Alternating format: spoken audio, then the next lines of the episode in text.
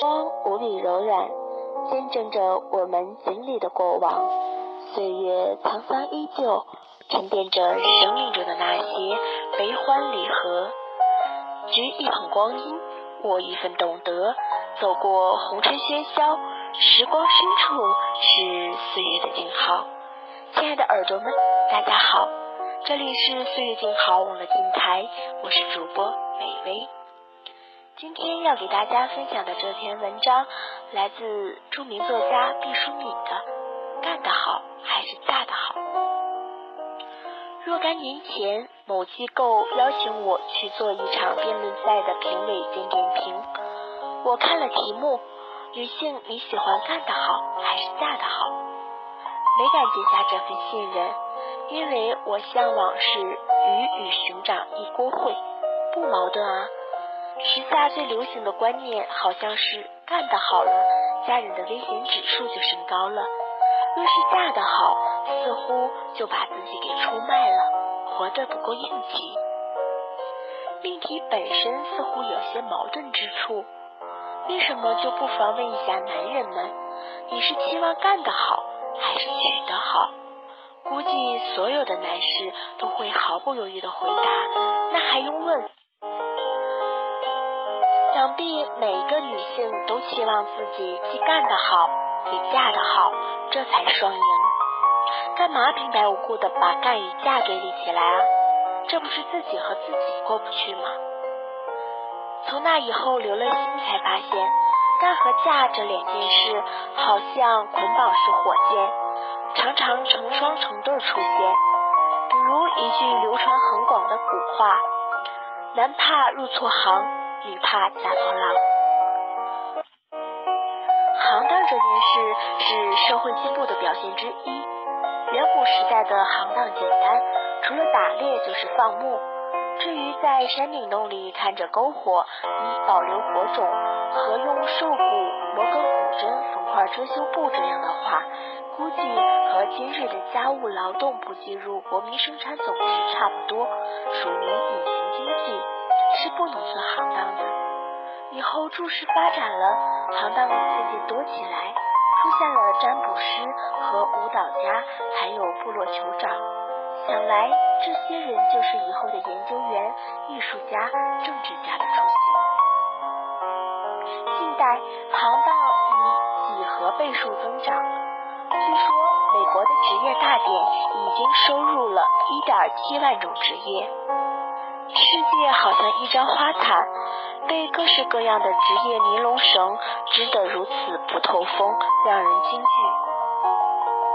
虽然从理论上讲，男人能做的事女人也能做，但不管行业如何的多，女性普遍所能从事的行业还是比男人要少些。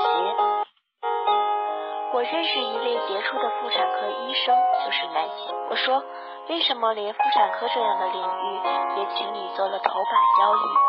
他说，因为我从来不会的把我所医治的这些病，比如难产和子宫肌瘤，所以我就会格外的用心。女人所从事的事业较男性为少，女性就更害怕入错行了。对女人来说，行是什么？是一双吃饭的筷子，是一袭柔软的金甲，是一道曲折幽冷的雨巷，是一副飞越雪野的滑板。入错了行，事半功倍，也许是零。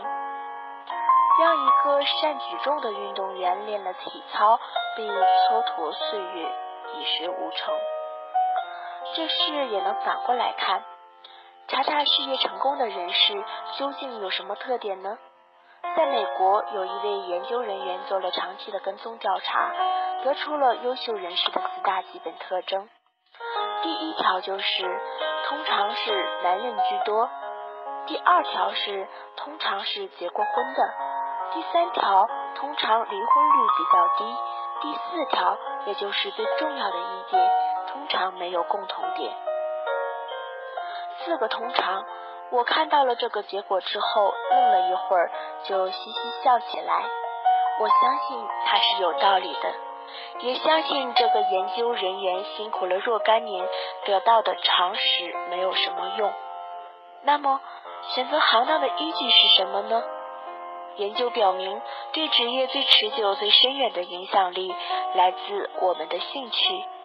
爱因斯坦说过，爱好是我们最好的老师。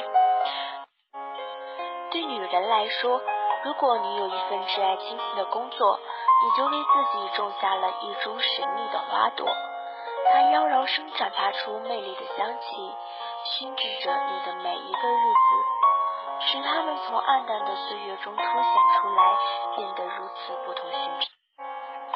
你爱一个人，那个人可以背叛你；你爱一只狗，那只狗虽然不会背叛，可是它会老去。唯有你爱一桩事业，它是奔腾不息的。你付出的，你可以消失，但你在你的事业中永恒。当我们阅读着一部经典的作品，当我们注视着一座伟大的建筑的残骸，当我们摩挲着一个古瓷小碗，当我们在星斗的照射下缅怀人类所有的探索和成就时，我们就是在检阅事业的花名册了。当女性选择行当的时候，比较少的考虑自己的爱好，更多考虑的是安全和收入。这是历史，也是现实，这是生活所迫，也是发展的羁绊。女性的温饱解决之后，工作就日益成为了尊严和自我价值体现的最主要的杠杆。